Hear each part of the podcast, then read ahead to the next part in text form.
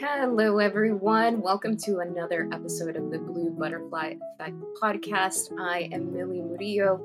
Of course, I'm here today, as always, with Ashley. How are you doing today, Ashley? I'm good. I'm excited about this topic women in relationships, which you haven't announced yet, but I just did. no, yeah, women in relationships. I think this is an interesting topic for a lot of women. I think that my relationship with women has been through a lot and and it's for a huge part of my life has been trauma informed and i wonder how much this will resonate with all of you who are listening yeah i think it's a good one my relationships with women have also been trauma informed and i think we can't be the only ones and just hearing a little bit about your experience before we started was so comforting to me and grounding for me yeah. So this is a topic that I've it's been mulling in my head pretty much the whole summer and it's something that we definitely wanted to talk about this season. And one of the things that really inspired this is that currently Ashley and I are collaborating with two other incredibly just intelligent, kind women who have been on their own journey. And we're collaborating to put this beautiful retreat together next summer in Costa Rica. Mm-hmm. And so, one of the things that, at least for me, has come up when this was brought to our attention, my initial reaction was, I'm not good enough. These women are so much more educated than me. They know a lot more than me. That inferiority complex, all of the that negative self-talk, imposter syndrome, all of the things, right? And so I noticed in that moment, I realized in that moment that all I have to do is show up as myself Mm-hmm. And that if for some reason there was something in this space that didn't make me feel safe, that I could always just question it or retract or completely say, I don't feel comfortable with this. And so in the past, I don't know that I would have even given it a shot because my experience with groups of women in the past hasn't always been kind. It mm. has been, in some instances, it has been rather vicious and heartbreaking. And so my i don't know my change my transformation in my relationship with women i feel has come a lot with the level of comfort i have with myself and in who i am and in what i have to bring to the world and the realization that i don't have to compare what i do to someone else. And this comes has come with a lot of work. This has come with a lot of introspection. But just remembering me coming back to me what do i have to offer? In this case in this collaboration what is my expertise how can I deliver it in the best way possible and mind my lane, if you will, while still collaborating? And that helps me. Mm. That helps me ground. That helps me ease into a group because naturally it takes me some time to to really feel comfortable within a group. It takes me a few a few meetings, a few sessions, a few conversations, and then I can just open up and be myself. I've, I've come to realize that's definitely a coping mechanism, but that's just the way that it feels safest to me. Mm-hmm. And I mm-hmm. think that in the past, I ignored that for the sake of feeling like I, I wanted to fit in and, and not really being discerning about who I was trying to quote unquote fit in with. So, mm-hmm. I mean, I'll start with that. I don't it comes up for you, Ashley. What has been your experience? Well, saying yes to this is a huge deal for me because I would have said no. I remember even maybe two years ago, a friend of mine here, a woman I'm no longer friends with because I was replaying an old type of relationship with that friend. But she said, You know, there's a women's dinner for all the surfers here. Do you want to come? And I was like, Hell no. I don't want to come to a women's dinner. I have no desire to sit with a bunch of women at a women's dinner. And she just couldn't understand. She couldn't understand. And and because of my past, my history with women, the women in my life weren't safe. I didn't have a safe relationship with my mother, my one of my grandmothers, my aunt. These were women who struggled with mental illness, struggle with some narcissistic tendencies, selfish, abusive in different ways. So for me, women, no, I don't I didn't want a part of it. But um when I was in school, when I was in Helix, the psychospiritual counseling program, my therapist was recently telling me, she said I spent that 4 years just silent said I didn't say a word unless I was in a practice exercise. And I thought about that, just that group dynamic that was men and women. But speaking and being seen and participating did not feel safe on any level. And what was interesting is it drove the people with some of those, let's just say, more egotistical tendencies crazy that I wouldn't respond, you know? But it was like my only safety was silence. And that's how I was safe with my mother. My silence was my power. Don't say anything, don't exist, basically, and you're safe. So, having gone along the road and to say yes to this feels like such a big deal. But one of the things I promised myself is I was not going to play out any old scenarios in this group. I was not going to show up with any perceived ideas of how it was going to go, how I was going to be treated. I was just like, this is new for me. So I'm very excited about that. That is something to be incredibly excited about because to have that level of awareness and to be able to distinguish, oh, this is what's rising up within me and I'm I'm going to choose for the story to unfold differently Yeah. while still acknowledging what's coming up for me. That's really powerful, right? Mhm. And and it feels like you really are holding these things all at once every single step of the way. I mean, I don't I don't want to put words in your mouth, but at least that's what it feels like to me. Oh, no. And that's the part I didn't speak about. I mean, the summer I thought about it like you. We should, probably should have been talking about how we were thinking about it. Um, but yes, it's holding the past, my experience of the past, and a new version of myself and these people separately from anybody else that I've interacted with. Yeah, it's holding, it's like juggling a bunch of different plates or balls and trying to make sure they don't crash together. Right. Yeah. So I want to talk a little bit about, you know, some of some of the history, the experience in, in the past. I think similar to you, I think a lot of it did have to do with with my relationship with my mom that at one point was very tumultuous. And the thing is, is that our relationship was rather tumultuous in private. Outside of that, everyone really thought we were like this amazing mother daughter duo. And I think that what lent itself to that perception is that probably various things. I mean, I think underneath it all, we, we genuinely have always loved one Mhm. another, even at the times where we have felt like we hated each other. But I don't think that either one of us really knew how to deal with or express anger or rage that we may have felt towards one another. So that informed me in especially other relationships with women that if I felt uncomfortable or faulted or I don't know, upset or angry in any way, that I didn't speak about it. I didn't address it Mm. you know and that creates this this underlying energy and essence of that's where cattiness starts. That's where a Mhm. lot of you know passive aggressive behavior and and comments really come from that. Like and resentment.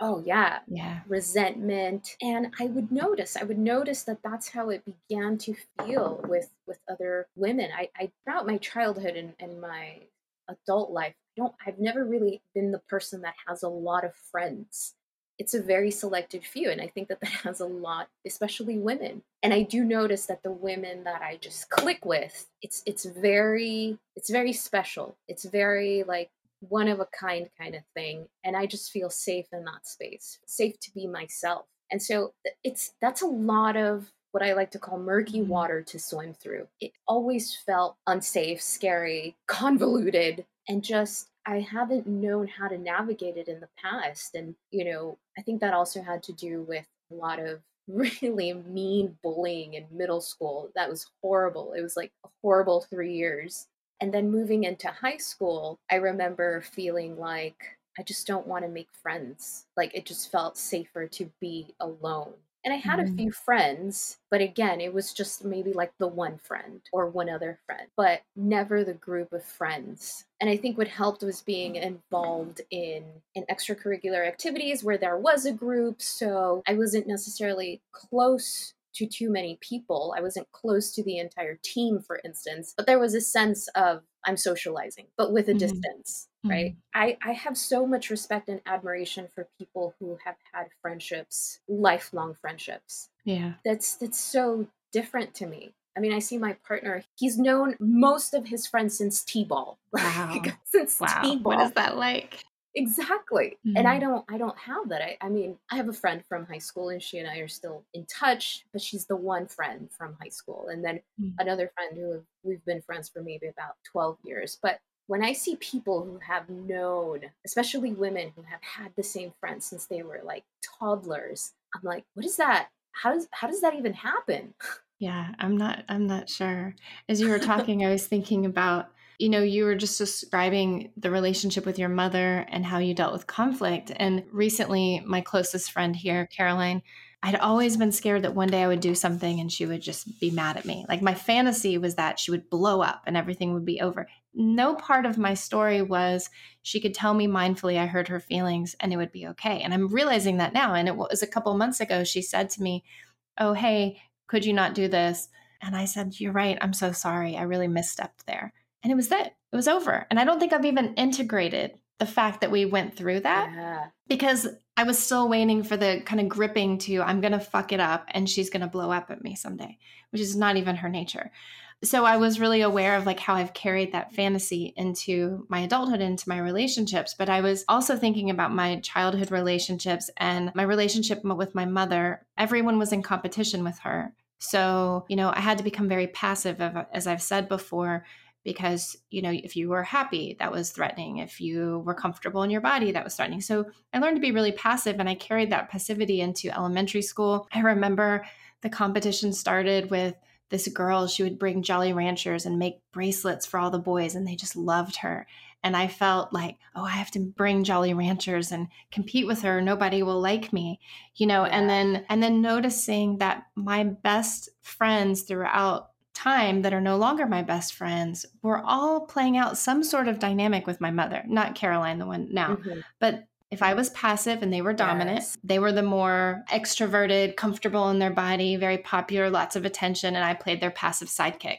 Now, if I had any feelings or I was tired of that role, then it was done. And I, w- I had to play that part. And as long as I played that part, it was good. But once I stopped out of that part and started thinking for myself and not needing it as much, I was they found new friends very quickly or you know to, it, it blew up.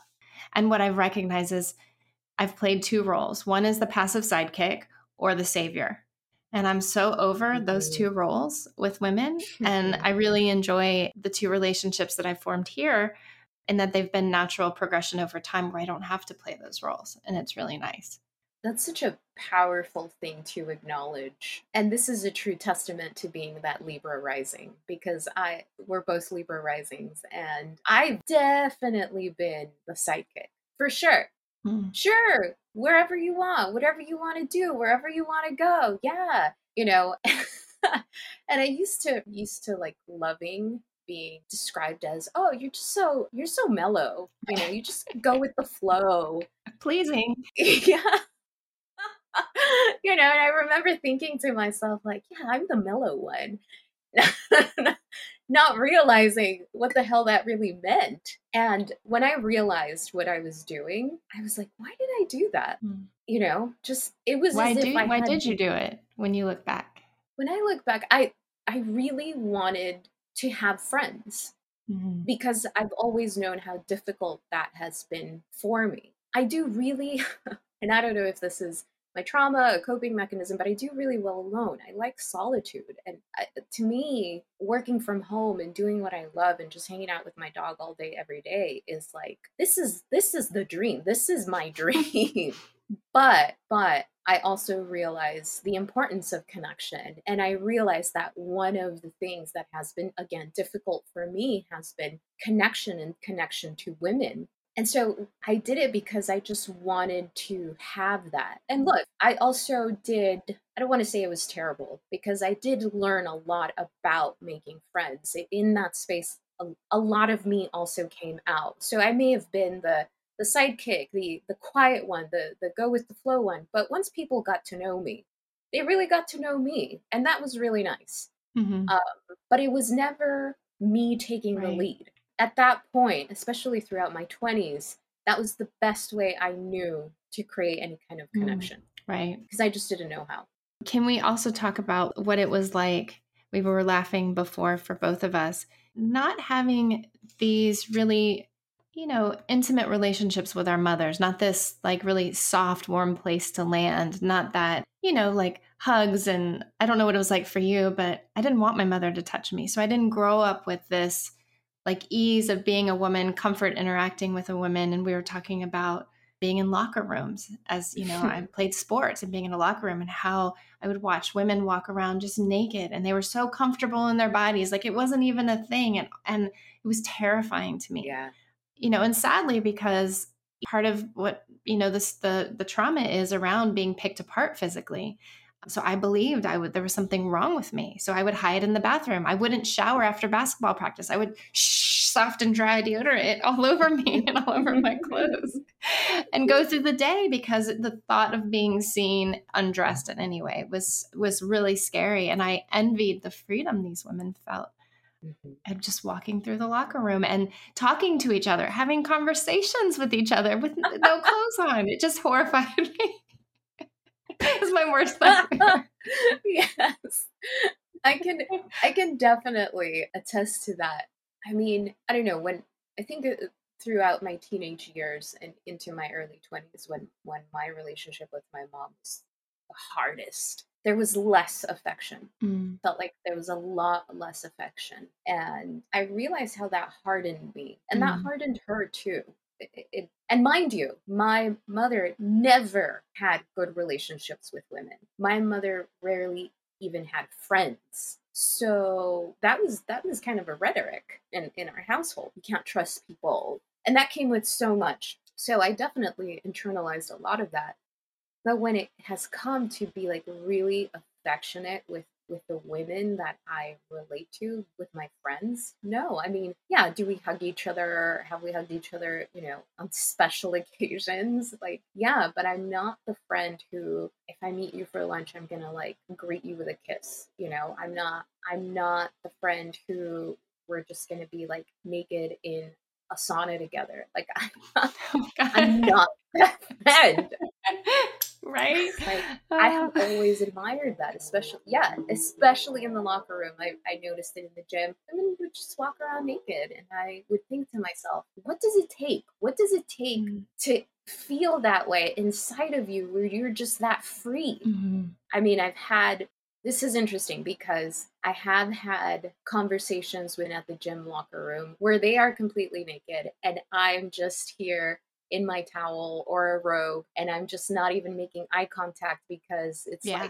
like just how are they you know we're talking and in my head i'm like how are they just having a full-blown conversation and it's just like boobs out everything out and i just i admire it and at the same time it's like that says something about the comfort with that much intimacy yeah and body shame versus no body shame like you know i know where my body shame came from you know i think i think of the women i have a friend who her mom stood her in front of the mirror every day of her life and she said you look in that mirror and know you are beautiful Oh you know gosh, that you're amazing. So amazing. And she embodies that. Yeah. So you were you were sharing about, you know, where where the sense of body shame came from. For me, I've definitely gone through my phases of I'm fat. Mm. That that awful just even saying it now it feels like what does that even mean? Mm. I mean, when I was a little girl, I was I was overweight absolutely so that had a lot to do with things and it was noticed and so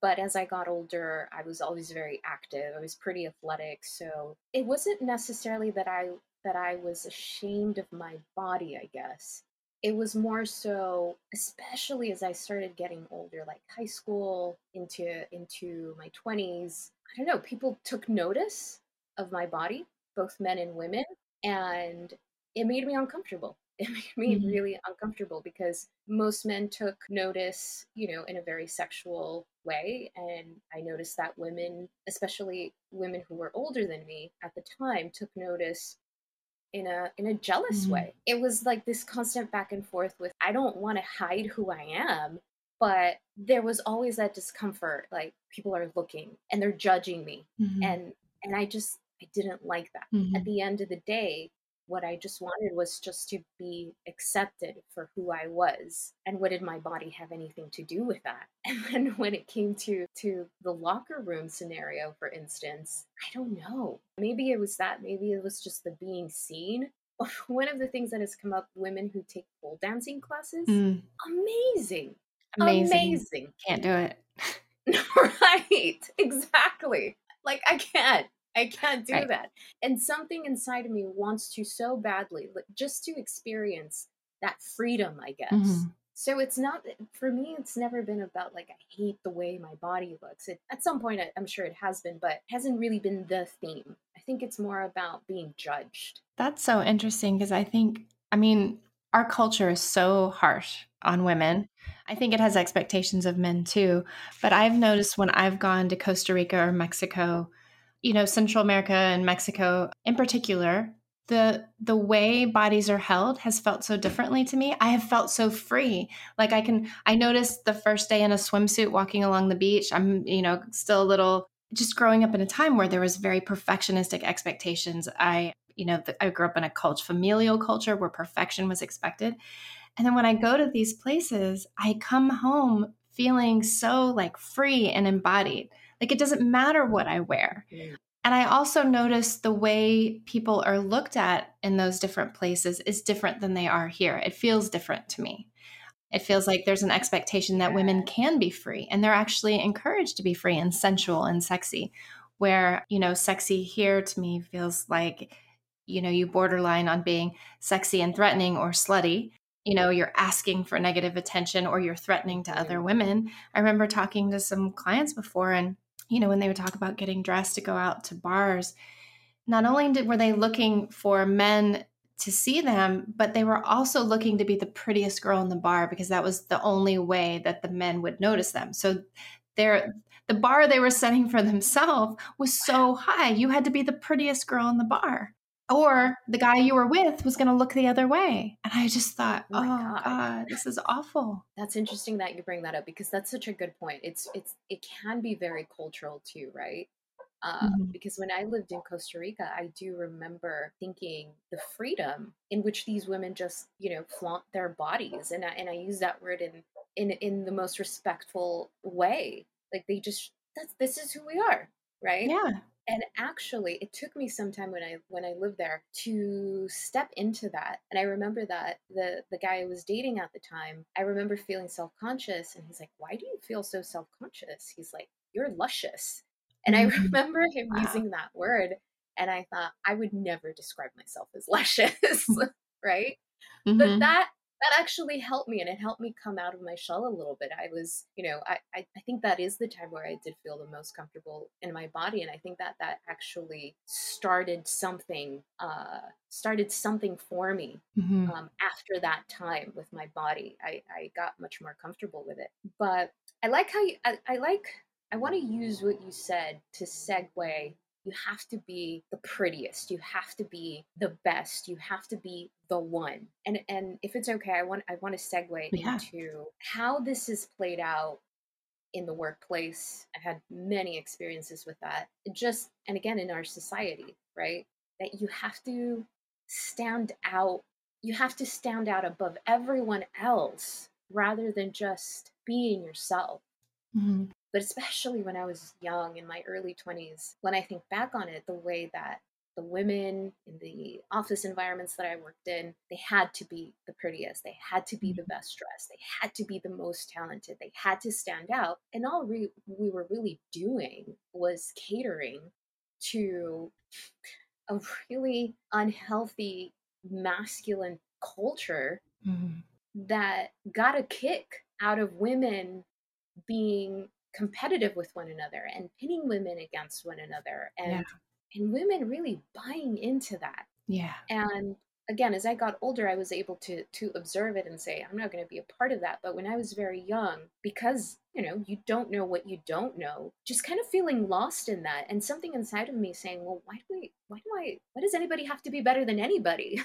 Right. But not really knowing how to create boundaries around that and and how to even begin to make sense out of it. It was just kind of part of those cultures and it was ugh i think about it now and it's a little disgusting. Well it is disgusting and i think there's safety in being the most perfect person in a room.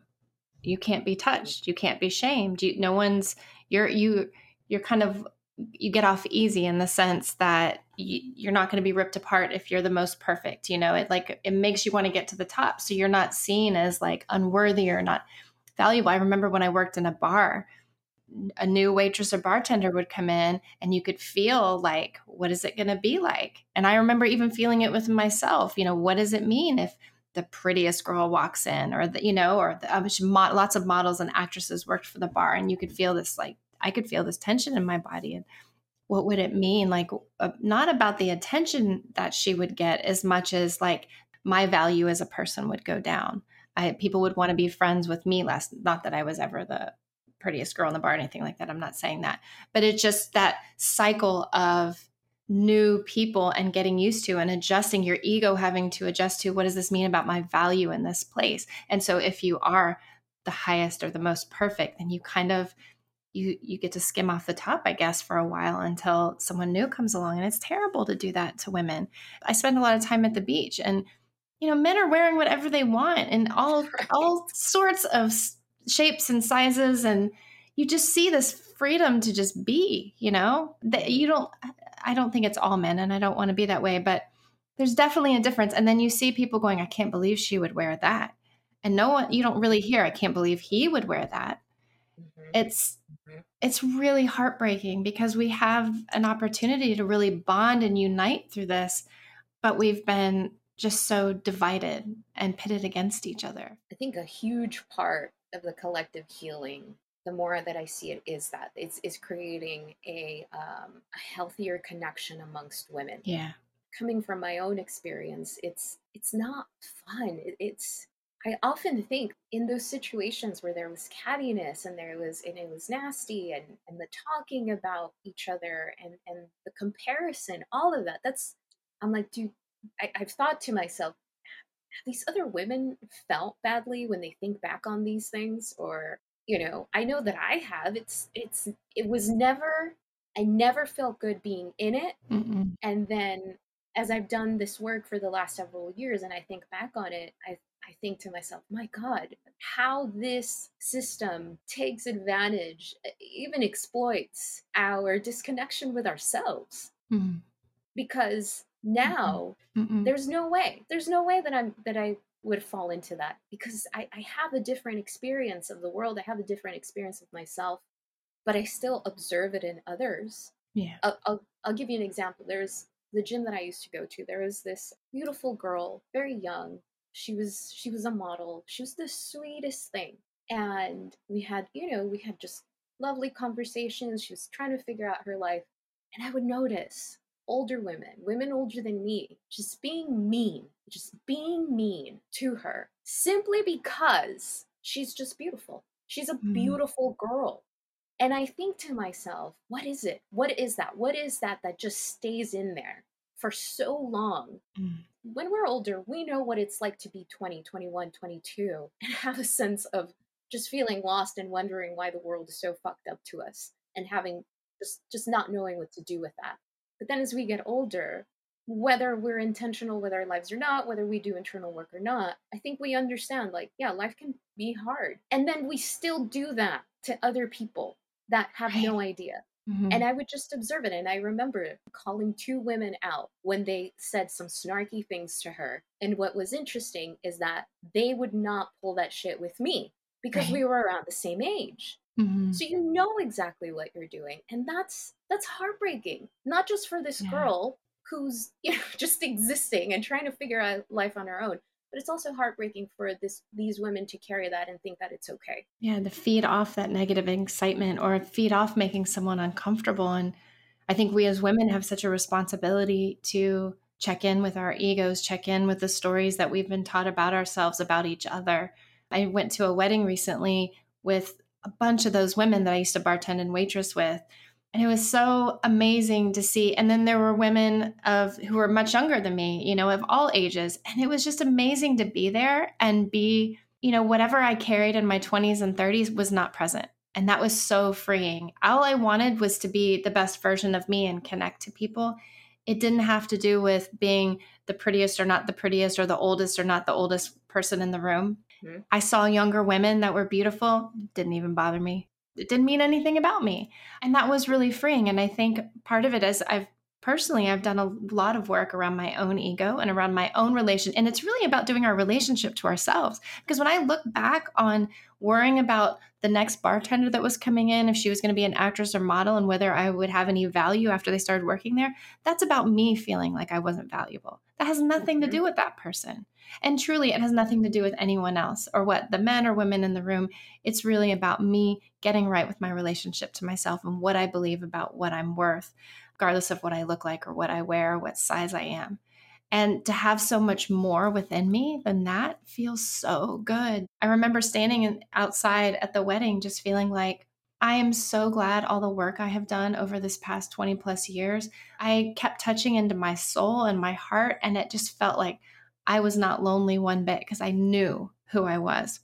And that was really incredible. And, you know, one of the things I often see in women is this quick attachment or this false intimacy, I think that sometimes uh, we create for different reasons. And one of the things I've really appreciated about our relationship, and Milly and I have never met, we've known each other for a couple of years now and talked online. I'm like 13 years older than you, I think. Oh God, that sounds so crazy. I think of myself as 35. Anyway. How funny. I never thought about that. Yeah, I'm 48, you're 35, right? Yeah. How Isn't that weird? Yeah. I never I, really thought about that. The only time I ever thought about it is when you turned 35, and I was like, oh my God. I was like, I'm 40. I, it, but most of the time, I just feel like it, age doesn't even matter. Right. But what I think is fascinating, and you and I have talked about, is the evolution of our relationship, which a lot of the listeners have been a part of. Right. But really, like moving at our own pace, developing a level of, I don't know if intimacy is the right word or friendship or connection that has been very natural and comfortable, not forced because we were doing this podcast together, not forced because we were trying to put on a show. But I think it's been kind of cool to let it evolve and to be a different version of myself in this relationship feels really good. I agree. And I think that, um, again, I don't want to speak for you, but, and let me know if this is completely off, but I think that the fact that there is somewhat of a distance I think for our nervous systems and our our history as individuals and what we've been through, creating a relationship with physical distance has felt so safe to me. Yeah. That and I think that that's what has allowed this relationship to just flow so naturally. Mm-hmm. And and I trust that in time more intimacy will be built and and and but it's it's unfolding on its own but because of my own trauma, my own nervous system, too close too soon, especially now, it just mm-hmm. shocks me. And I'm like, I can't. I go into freeze response. I go into freeze response. Mm-hmm. I can't do that. I used to respond to that differently. I used to respond to that freeze response differently. So I remember that, especially again in my 20s, I used to, you know, go out more. I used to drink more. So alcohol was, you know, perfect. All of those inhibitions, that freeze didn't come on. Mm-hmm. It was just like, yeah, we're, you know, we're our friends and we're besties and all the thing. But no, that wasn't true. And then that's that's not that's not what I do anymore. So I'm very aware of that freeze response that initially comes on when someone tries to get too close and it's not anything about them. I know what I what I work with. I know what I have inside me. And so this to me just feels like can I just make friends online and then just meet you in person down the line. in Costa Rica, it'll be a shock. right, right. no, but yeah. I think that's so good. It's important moving at your own pace because I know you, have, you know, some people can put. I probably, if we lived in the same place, would have been like, "Oh, we're podcast partners. I should probably initiate. We should probably go have coffee together." Or, you know, even if I wasn't uncomfortable, and I love that this has been really natural for two introverts who have trauma in relationships with women and, you know, when you're talking about drinking, I think, you know, I remember having been in relationship with people who drank and you feel like you're starting over with the intimacy over and over again because the intimacy with drinking isn't real. It's, right. you know, it's enabled intimacy with a chemical. So, you know, coming back to this relationship has been so natural. We don't party together. we have these beautiful conversations, these spirit conversations. And then going back to the women's retreat, you know, to everything has been in such a sacred space in these conversations that haven't been fueled by this pressure to meet up or to be besties quickly. It feels really natural to me. Mm-hmm. And then when we were sitting in this conversation, just bringing it back to what we were talking about, something I was really proud of is coming back to this conversation and allowing myself to be me. I didn't need to be anybody else. I didn't need to please anyone. Mm-hmm. And really for the first time seeing, I was invited to be a part of this because I am me. You three women don't expect me to be anyone else. You don't need me to put on a show or talk more or be extroverted. And that's so freeing. Mm-hmm. And it just feels more authentic. I think that that's what I learned from each and every one of you. Each and every one of you show up to our you know to our group meetings as yourselves mm-hmm. and i i feel the same way i can show up and this is this is my area of expertise this is what i know about and this is what i'm going to talk about and this mm-hmm. is what i have to share and it's just the freedom to be that and mm-hmm. it's really beautiful and i think that we're collaborating with two women who have also done their own work to be very okay with who they are. And that's mm-hmm. inspiring. So that inspiring. Is, and I think that this is what we need more of that when women yeah. show up as themselves, regardless of what that looks like, can we appreciate it? even if even if it rubs us the wrong way mm-hmm. right i remember quick example also i was with a group of women and one of the women i, I had thought when I first met her, I'm like, she's a Virgo. She's a Virgo for sure. So just the way that she just pointed things out, she could come off as as very critical, but I thought that's just the way she sees the world. She's literally just narrating how she sees the world. And I could see how that rubs certain people the wrong way. Going back to the women that we're working with on this retreat, they are very outspoken about who they are mm-hmm. and what they like and what they don't like and, and unapologetic. And yeah, I love it. absolutely. it. Yeah. Mm-hmm. And so, can we be more curious? Can we appreciate it? And look, I I have not always been in this space. My if there was something that rubbed me wrong about a woman, I would just stay the hell away. Like I don't. Mm-hmm. It's not like I would confront. Nope. It's just I don't want anything to do with you. And of course, we have the ability to still say that, especially if we feel that you know certain values don't align or it's like leading into something that just doesn't feel comfortable to us. But when someone just shows up as who they are if they're the life of the party if they are you know the philosophical one if they are whatever you want to label people can we can we look at them as having something as them having something to teach us? Because i think that that's what it is. Yeah. There's no competition when we allow for everyone just like it just becomes such a richer collective. Everyone has something mm-hmm. to offer. And doesn't the same get boring? Don't we want to be the individual expressions of ourselves?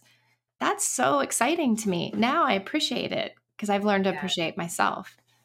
So, does that feel complete for you? Totally complete because this dog started barking. I now can't stop hearing it as I talk. totally good. We can wrap this up. I think that would really help me see this again as astrology because when you look at the zodiac, when you look at the zodiac wheel, it's a whole made up of 12 different energies. Mm. And we all have those 12 different energies and we all express those 12 different energies in different ways and some people express some of those energies in a much more obvious way. And so when i express my capricorn to me in a very obvious way i'm i'm an introvert i like time by myself and i don't feel shame around that. But i can but i also have a lot of fire energy i have an air rising so yeah i can socialize but i really have to feel like it and i no longer feel the need to fit in when I don't freaking feel like it. mm I don't care. I don't right. care anymore, you know? And if all I want to talk about is, you know, the trees and astrology, then that's what I'm going to talk about. And if you don't like it, well, then we don't have to have a conversation and that's okay. Absolutely. you know? Absolutely. Yeah. I feel the same. Yeah. So thank you all so much for uh, tuning in, listening in. We hope that this is helpful, and we we still want to be able to answer questions for you all. If you want to send them in, please feel free. I believe we have one or two, and I don't know, maybe we can create an episode around answering certain questions, but bring them in. What do you want to learn about? Feel that we can give you some insight or you want to know our takes on something? we're, great. we're open. Yeah. Yeah. Well, thank you so much. Thank you, Milly. It was good to talk to you. You too. Bye. Bye.